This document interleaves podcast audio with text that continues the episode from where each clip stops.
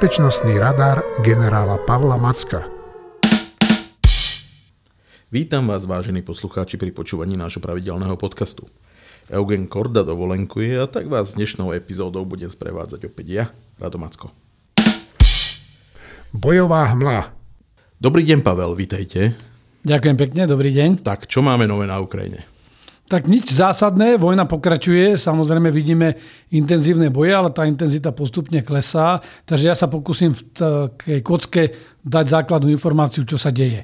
Pokračujú pokusy Rusov preniknúť e, cez ukrajinskú obranu na tej línii Svatovo-Kremina, ale nejak sa im to príliš nedarí. Majú nejaké drobné čiastočné úspechy, robia také testovanie tej ukrajinskej obrany. E, trošku viacej sa im darilo v okolí tej Kreminy, kde prenikli do tých lesov, tam sú husté lesy, takže Ukrajincov sa tam pomerne dobre bráni, tá, ten terén je taký neprehľadný, aj keď je to na rovine. E, na druhej strane mali nejaký drobný protiútok Ukrajinci v oblasti Svatove v posledných hodinách a v posledných dňoch.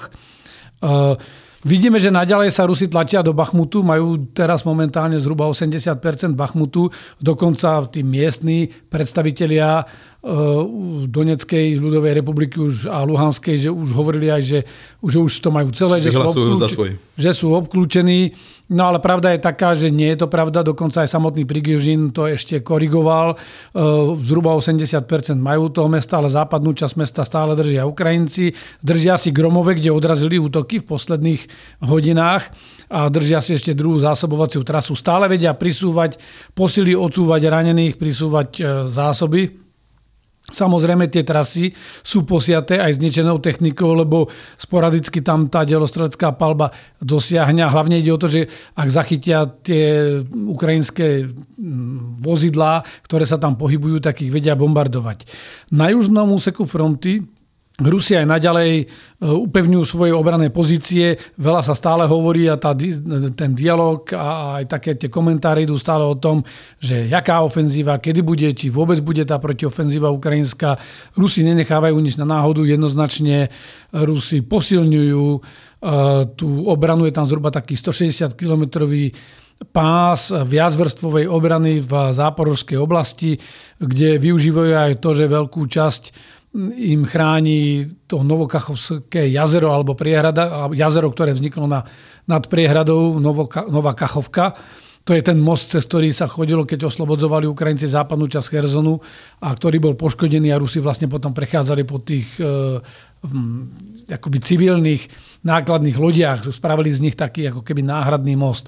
Takže toto ich trochu chráni, ale predsa len je to veľký, veľký kus terénu, ktorý Rusi e, opevňujú, opevnili aj takú kruhovú obranu, spravili línie obrané aj okolo Tokmaku, okolo Melitopolu a ďalších väčších miest tejto oblasti, e, lebo sa poučili z toho, čo sa im stalo v tej Charkovskej oblasti, kde keď Ukrajinci útočili na jeseň e, smerom na Kupiansk, tak veľmi rýchlo sa dostali do Balaklie, Ševčenkové a tie mestá padali jedno za druhým, takže teraz to majú tak, že aj keď e, by sa Ukrajincom podarilo prelomiť obranú líniu, tak Rusi sa spoliehajú na to, že budú držať tie mestá. Na druhej strane, ja keby som bol vojak, ktorý by plánoval dynamický manéver, obídem tie mesta a idem priamo k Azovskému pobrežiu. Takže je to taká vyčkávacia doba, kde sa, samozrejme tie ruské útoky pokračujú, ale nie je to niečo také masívne. Treba si povedať, že majú 205 e, práporových taktických skupín na, východ, e, na východe Ukrajiny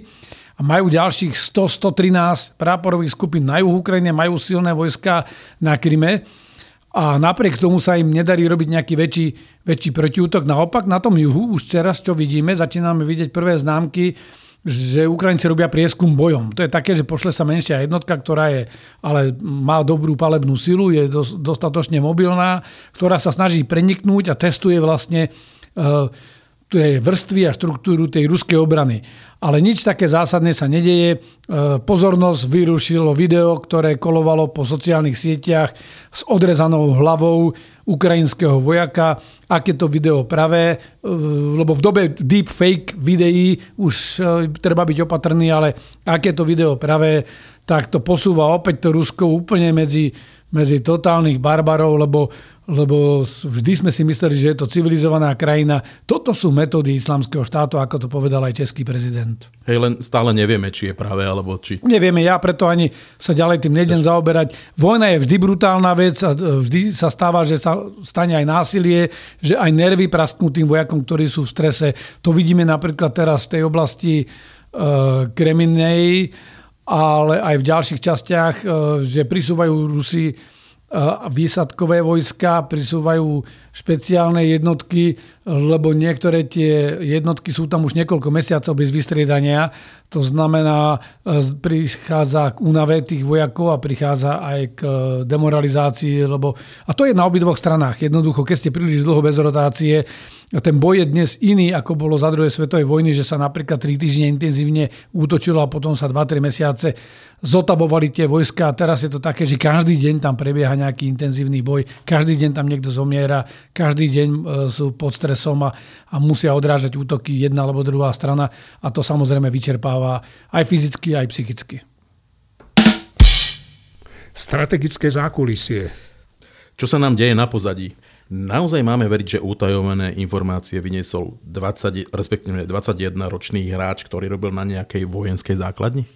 Táto kauza úniku utajovaných informácií, z ktorých čas bola možno aj pozmenená, e, víri hladinu už e, pomerne dlho je to vážny problém bezpečnostný pre Spojené štáty. Na druhej strane sa najmä v tej dezinformačnej scéne, ale aj Rusi tvrdia, že to je všetko konšpirácia, že to je len, len nejaká dezinformačná alebo klavná kampaň e, zo strany západných spojencov, ktorá má pomýliť Rusov.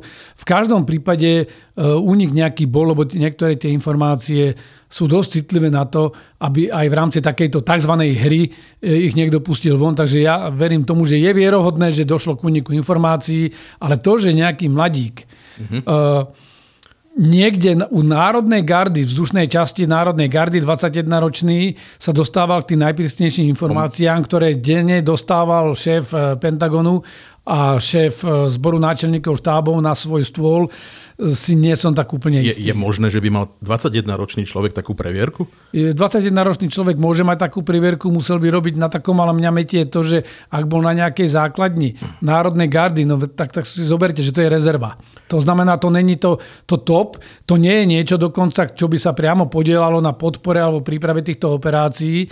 A v týchto utajovaných skutočnostiach platí vždy zásada, že musíte mať previerku, ale aj need to know, potreba vedieť. To znamená, nie každý, kto má tajnú previerku, má prístup k všetkému tajnému, ale len taký, ktorý to potrebuje na svoju činnosť. Takže tento mládenec buď sa dostal k tým informáciám ešte z iného zdroja, a to je zrejme predmetom vyšetrovania, lebo nie je ten pôvodca, ktorý prenikol do systému a rovno on bol ten adresát tých informácií, ale niekto iný ich získal a on už ich potom ďalej používal v tej skupine.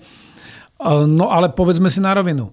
V každom prípade je to niečo, čo poškodzuje Spojené štáty. Ja už som to povedal pre iné médium, že to nie je ani v tej polohe, že by to že samotné tie informácie, alebo mnohé z tých informácií sa dali dedukovať, dali sa odhadnúť napriek tomu, e, samozrejme, keď sa dostanú do nepovolaných rúk alebo ruských rúk, tak im dávajú, po anglicky sa tomu povie hint, alebo dávajú im ten tip, alebo to potvrdenie, že tie indície, čo sme mali, to, čo sme odhadovali, e, sa potvrdilo, lebo spravodajstvo funguje tak, že vy zbierate zo všetkých možných zdrojov, a málo kedy máte presné informácie, vždy to sú len odhady, dohady, indície a čím viac potvrdení z rôznych zdrojov alebo takých nepriamých dôkazov máte, to je ako aj pri dokazovaní. Buď máte priamy e, kľúčový dôkaz, ktorý usvedčí páchateľa, alebo máte množstvo reťazec nepriamých dôkazov. Väčšinou spravodajci robia s týmito nepriamými e, faktami, ktoré vlastne potom oni kombinujú, porovnávajú a z toho sa vytvára nejaký ten príbeh, vytvára sa nejaká analýza tu je treba povedať, že, že je to poškodzujúce pre Spojené štáty, ale, ale viac poškodzujúce je to, že vôbec také informácie unikli. A teraz dopoviem aj to B, že ak by to bola pravda, že to need to know je tak slabo dodržiavané na tej americkej strane, že z nejakej záložnej jednotky z vzdušnej národnej gardy nejaký 21-ročný človek na my vojaci tomu hovoríme je dvojka na nejakom štábe spravodajskom, má prístup všetkým týmto informáciám, tak o to viac to poškodí Spojené štáty v očiach tých spojencov, ktorým Jasne, že niektorým vadí, že, že zbierali a analyzovali informácie, ale to nemusí byť všetko špionáž, tá nepriateľská. Jednoducho vy si analyzujete, veď tu každá ambasáda vníma, v čom tu žije a snaží sa domov komunikovať, aká je na Slovensku atmosféra. Ale ak, sa, ak tam boli aj informácie, možno niektoré, ktoré sú možno z technických prostriedkov, tak to ich poškodzuje, ale viac ich poškodzuje ten fakt, že Američania nevedia udržať svoje vlastné tajné informácie dostatočne chránené. Ale tam bola ešte nejaká aj taká správa, vyšla, že oni ho už vyšetrovali, tohto chlapca 21-ročného. Čiže nie je to potom ešte o to čudnejšie? Nie, nejdem špekulovať, lebo samozrejme v týchto veciach je to veľmi delikátna operácia. Vy musíte mať aj, aj dôkazy. Vám nestačia len indície.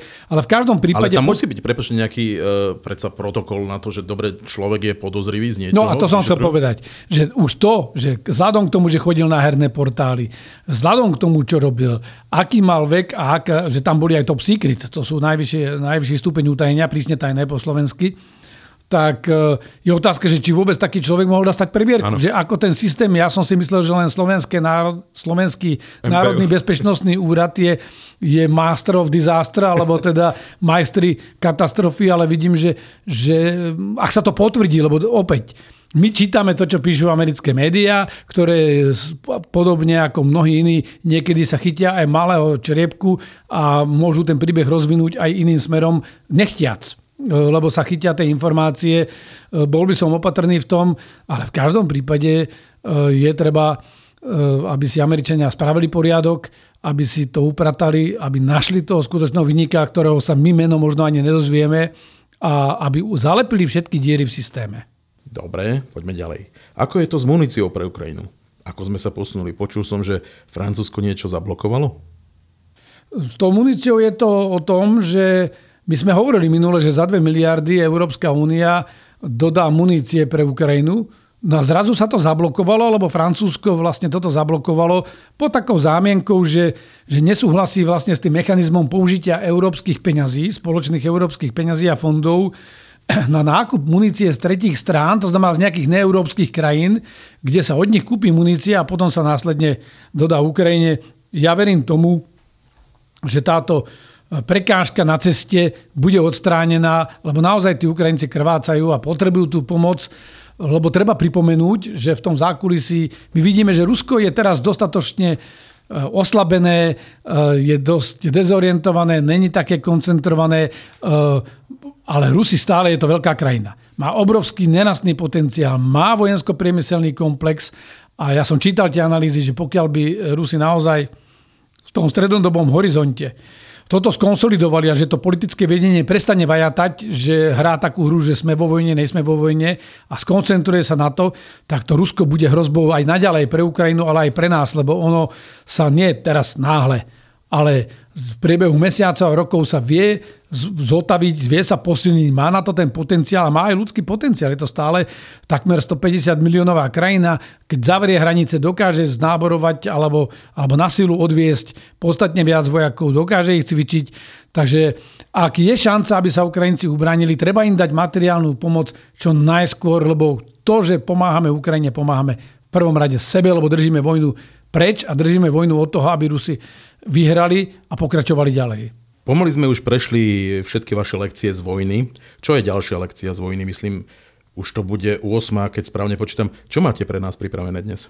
Tá 8. lekcia je o komplexnej logistike a odolných železniciach. Polný maršal Rommel kedy si povedal, že vo vojne, v tej veľkej vojne, najprv logisti, logistici alebo logistika rozhodne o tom, kto vyhrá a potom tí bojovníci sa zmocnia toho víťazstva. Je to pravda. My to teraz aj vidíme, že, že aj tá intenzita ruského strategického ostreľovania sa znížila, že Rusi vidia, že tečú munícia, e, zbranie na Ukrajinu a nevedia to zastaviť, lebo pýtal sa ma jeden z poslucháčov e, minule, že, že ako je to možné, že, že vlastne tí Rusi dovolia po tej železnici a po cestách vlastne ten prísun toho materiálu. No nemajú prostriedky, nemajú vzdušnú nadvádu nad celou Ukrajinou a nemajú už dosť ani tých striel strategických alebo z tých striel eh, plochou dráhou letu, že by stovky denne strieľali, šetria ich, dávajú ich na dôležitejšie ciele a musia prioritizovať. A to sú, prepačte, tie strely s plochou drahou do letu, napovedá niečo názov, ale z čoho sú odpolované, na čo sú určené? Oni sú, to, sú, to sú odpolované, to sú rakety, ktoré majú, my sme počuli Kinjal, ale, ale sú samozrejme rôzne H, H555, H101, H55, H32, to sú rôzne ešte niektoré z čas studenej vojny. To je ako americký Tomahawk, to je krídlatá raketa. To sú strely s plochou dráhou letu, ktoré sú väčšinou podzvukové, majú dostrel aj 2000 km, odpalujú ich zo strategických bombardérov, buď TU-95 alebo TU-22 a v tých rôznych variantoch a vlastne Rusi si to plánujú. To sú tie bombardovania, čo sme videli na elektrárne, na, na tieto dôležité objekty. No ale nemajú ich toľko, že môžu e, atakovať hustú železničnú sieť na Ukrajine. Takže my, čo sme videli v tejto lekcii, je to, že že Ukrajinci boli celkom schopní e, kombinovať centrálnu a decentralizovanú logistiku, že tých vojakov priamo v boji podporovalo aj miestne obyvateľstvo, že dokázali čerpať z miestnych zdrojov, dokázali s tými komunitami a s miestnou samozprávou veľmi rýchlo sa previazať, lebo niekedy, keby čakali na centrálnu logistiku, ktorá im dá niečo z centrálnych skladov, tak by možno zomreli hladom. Uh, takže nebolo to, bolo to aj znúzecnosť, ale naozaj sa ukázala tá robustnosť v tom, že táto logistika fungovala. Využívali netradičné zásobovacie prostriedky, vrátanie dronov, vrátanie elektrobajkov, čohokoľvek, čo sa dalo použiť, lebo vojna ich zastihla v takej kondícii, akú mali a nemali všetko len mil spek, alebo teda špeciálne vojenské vozidlá, skrátka používali všetko, čo sa dalo. Zbierky sa robia cez sociálne siete, dokonca aj, aj v Európe. Češi dokonca tanky kupovali pre e, Ukrajincov, takže to je druhá vec. A tretia taká vec je, že robustná železničná doprava pomohla Ukrajine. Ukrajina bola priemyselná krajina, súrovinová krajina, má veľmi hustú sieť železničnú.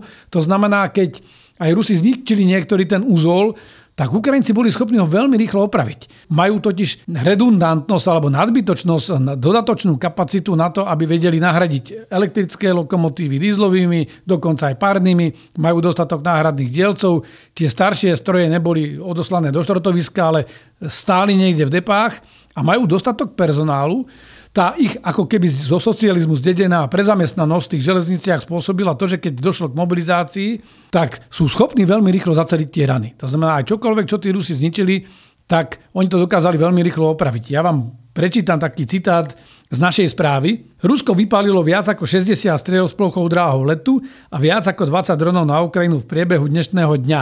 Vrátane železničnej infraštruktúry.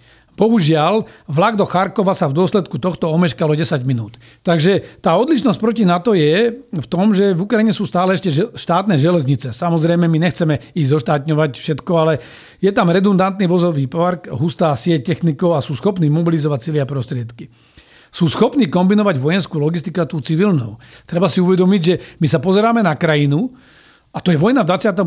storočí, ktorá beží na sociálnych sieťach, ktorá beží v, na, v živých prenosoch. Veď teraz je tu milióny analytikov, ktorí sledujú videá na rôznych kanáloch, na Telegrame, na Twitteri, komentujú to všetci. Tu je teraz strašne veľa generálov, ktorí, ktorí e, komentujú tú vojnu, ale podstatné je to, že vidíme aj, že Ukrajina musí nejako prežiť, takže sa snaží, aby fungovala ekonomika, aby fungovala tá časť ekonomiky, ktorá nie je priamo dos- do, zasiahnutá. Preto Rusi útočili na energetickú infraštruktúru. Vypnete prúd, vypnete teplo, ľudia e, majú stres, e, je im zima e, a nedostávajú základné služby. Takže toto všetko Ukrajinci museli zohľadniť a preto veľká časť vojenskej logistiky prebiehala v noci, lebo cez deň bežne bežala tá prevádzka. Tie vlaky, ako som povedal, 10 minút meškanie, to znamená, oni sa snažia udržať e, tú krajinu v chode, aby umožnili tým ľuďom ako tak fungovať. Veľa sa v civile hovorilo o just-in-time logistika. Taká tá načasovaná logistika, že že presne mám všetko, že nemám veľké sklady, ide mi to, mám plánovanú výrobu, zajtra idem montovať taký a taký diel, tak dneska večer mi prídu tie dielce na to, aby som to vedel zmontovať. Prvý ťažký úder dostala samozrejme táto koncepcia počas pandémie, lebo došlo k veľkému globálnemu narušeniu logistických tokov, vrátanie čipov napríklad, tá celá just-in-time logistika je preč, ale pre vojenstvo jednoznačne sa ukazuje, že to nie je vhodný koncept, potrebujeme vyššie zásoby. Ukrajinci sú teraz odkázaní už na vonkajšie zásoby, lebo svoje už potrebovali a mali ich vysoké. Vďaka tomu aj tak dlho prežili. A teraz my vidíme, že celý ten obrovský západ má veľmi nízke zásoby a že to nie je ani otázka politickej vôle dať ďalšiu muníciu Ukrajine. My už skrátka nevieme vyrobiť. Oni spotrebujú 15 krát viac, než my dokážeme za rok vyrobiť. Tam to bolo aj s tým spojené, že Ukrajinci očakávali tento ruský útok, čiže oni nás hromažďovali a pripravovali sa. Jasné, ale tak e, oni mali aj tie skladové zásoby, no ale my na západe sme 30 rokov si vyberali mierové dividendy. Ja si pamätám, ja nepôjdem do detailov, ale viem, že aj u nás e, naše vlády vždycky riešili, že či máme mať zásoby. Keď odpočím od vojska, pozriem sa na štátne hmotné rezervy, koľko rúšok sme mali a koľko ďalšieho materiálu, keď začínala pandémia. No, no nič. Mali sme tehličky niekde v nejakom trezore, ale, ale reálne tie zásoby boli nízke. To znamená, táto vojna nám ukazuje, že e, musíme aj tie zásoby zvýšiť. Takže ja, aby sme to nenaťahovali, ja poviem len také základné odporúčania, ktoré my sme dali do tej správy e, na základe týchto lekcií, že čo by malo na to robiť. Samozrejme, každá krajina má iné podmienky, musí si to potom premeniť na drobné, ale malo by to byť vytvoriť nadbytočné redundantné kapacity a krízové spôsobilosti v komerčnej doprave. To znamená aj to, čo som hovoril o just in time, nemôže to byť také úzke, že mám len jedno auto a na tom som odkázaný. To znamená, je treba nabudovať väčšiu roz, robustnosť. Rozvinúť silné zásoby materiálu, vycvičeného personálu a kapacity pre núdzové opravy a zásoby to a aj náhradných dielcov. Toto treba plne financovať z rozpočtu.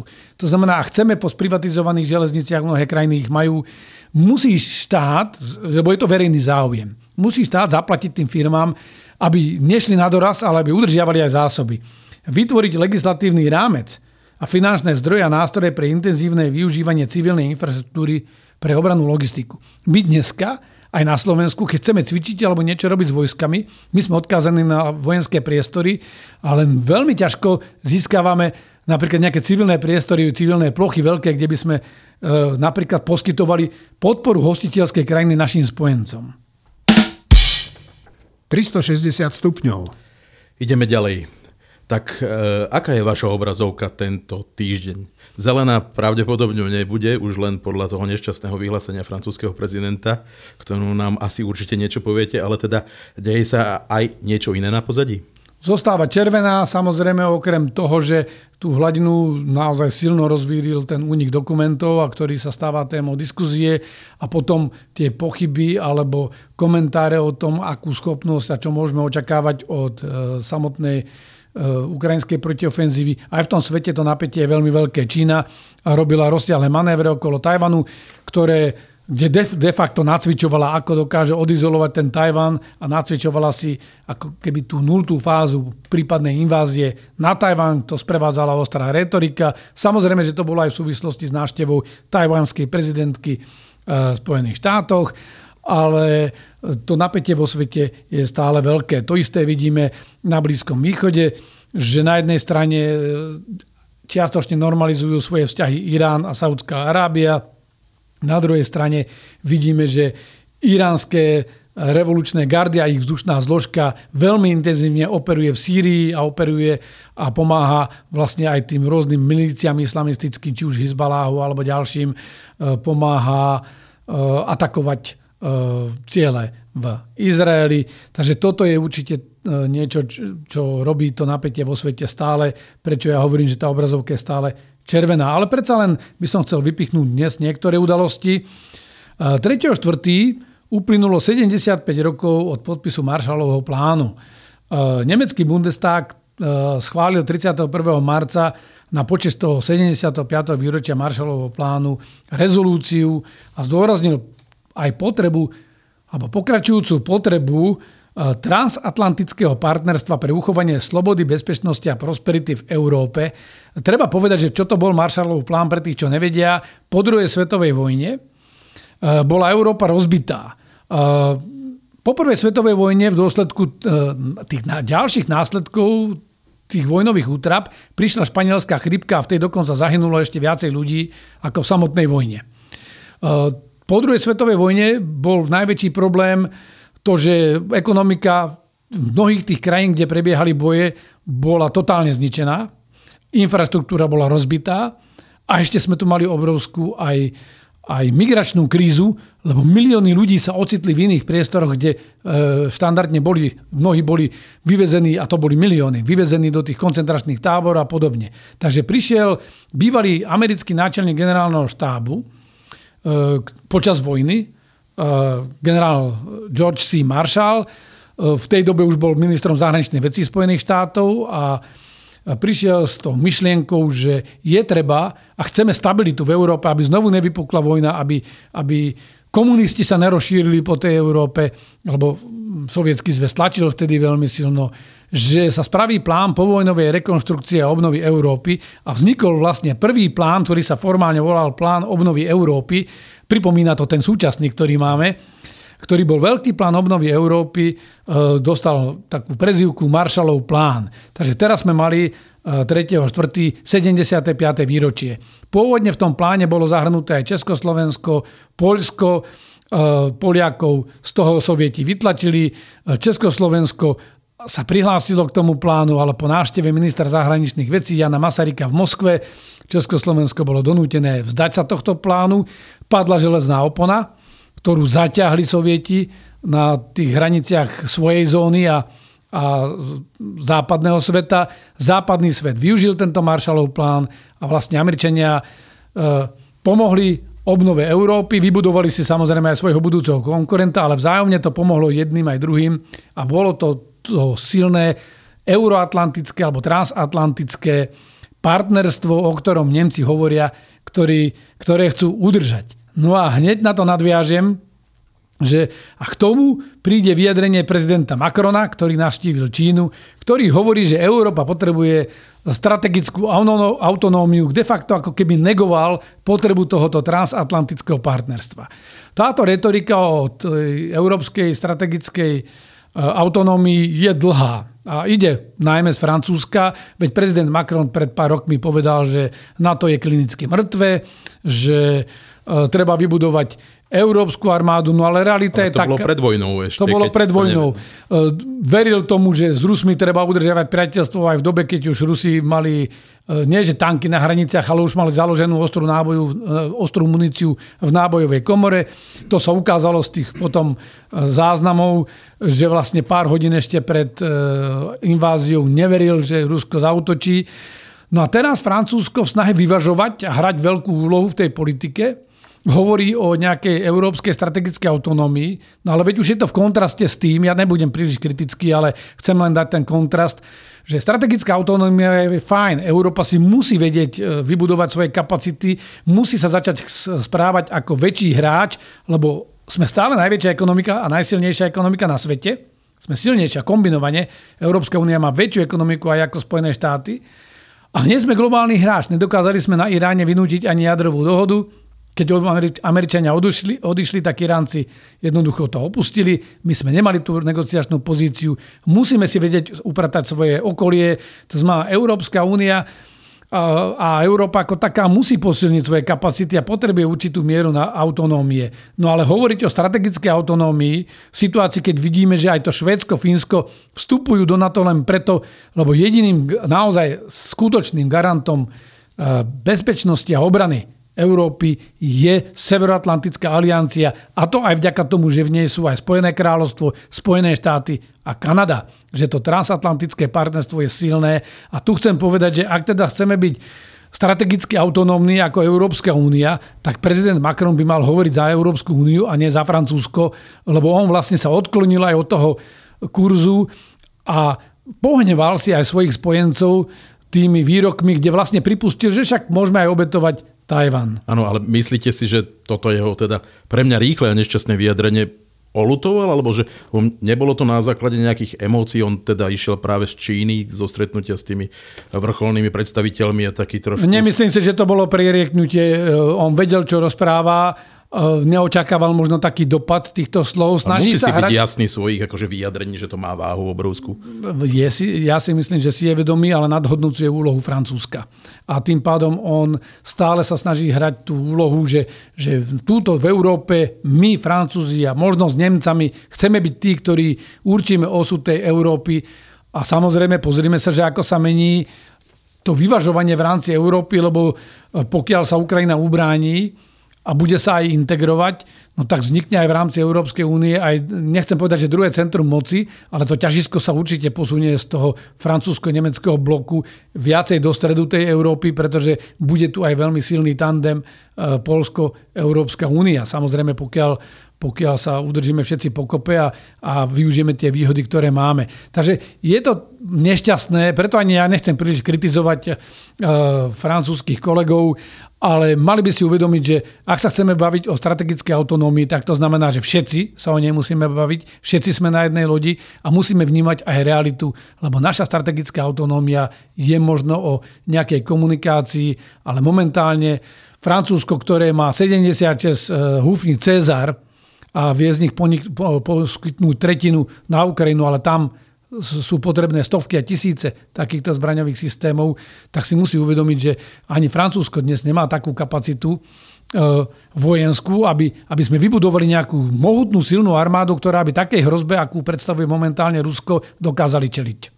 Napadá vás ešte niečo nové, uh, niečo nové teda na, v Izraeli ste už ho spomenul, posledne sme preberali nejaké tam uh, možné nepokoje. Nie Izrael, Izrael samozrejme tam boli, ale to zažehnali tú krízu. Prezident Netanyahu dokonca stiahol naspäť aj, Ten. aj návrh na odvolanie ministra obrany. Uvedomil si, že že to je ako s tými svetopulkovými prútmi, že v jednote je sila, že on si môže síce presadzovať svoje politické záujmy, ale vyšší národný záujem uh, berie a v tomto prípade e, tá situácia sa ukludne. Ale videli sme e, návštevu prezidenta Bidena a ďalších politikov v Írsku 10.4.98 po 10 ročiach bojov, nepokojov, terorizmu e, v Alstri bola uzavretá dohoda z Veľkého piatku, alebo aj inak sa jej hovorí Belfastská dohoda, ktorá viedla k tomu, že došlo k upokojeniu situácie, došlo k určitému narovnaniu tých vzťahov medzi, medzi e, Spojeným kráľovstvom, Severným Írskom a zvyškom Írska, lebo ten konflikt je tam dlhodobý. E, on sa vyvíjal, eskaloval na konci 60. rokov, 70. rokoch, kedy britské impérium tam poslalo aj, aj vojska, aby to stabilizovalo. E, pre tých, čo nevedia, treba vysvetliť, Írsko je katolícké, Severné Írsko je dnes ako keby jedna súčasť Spojeného kráľovstva, e, je zmiešané, kde je aj veľká miera protestantov, preto to zostalo ako keby v Spojenom kráľovstve.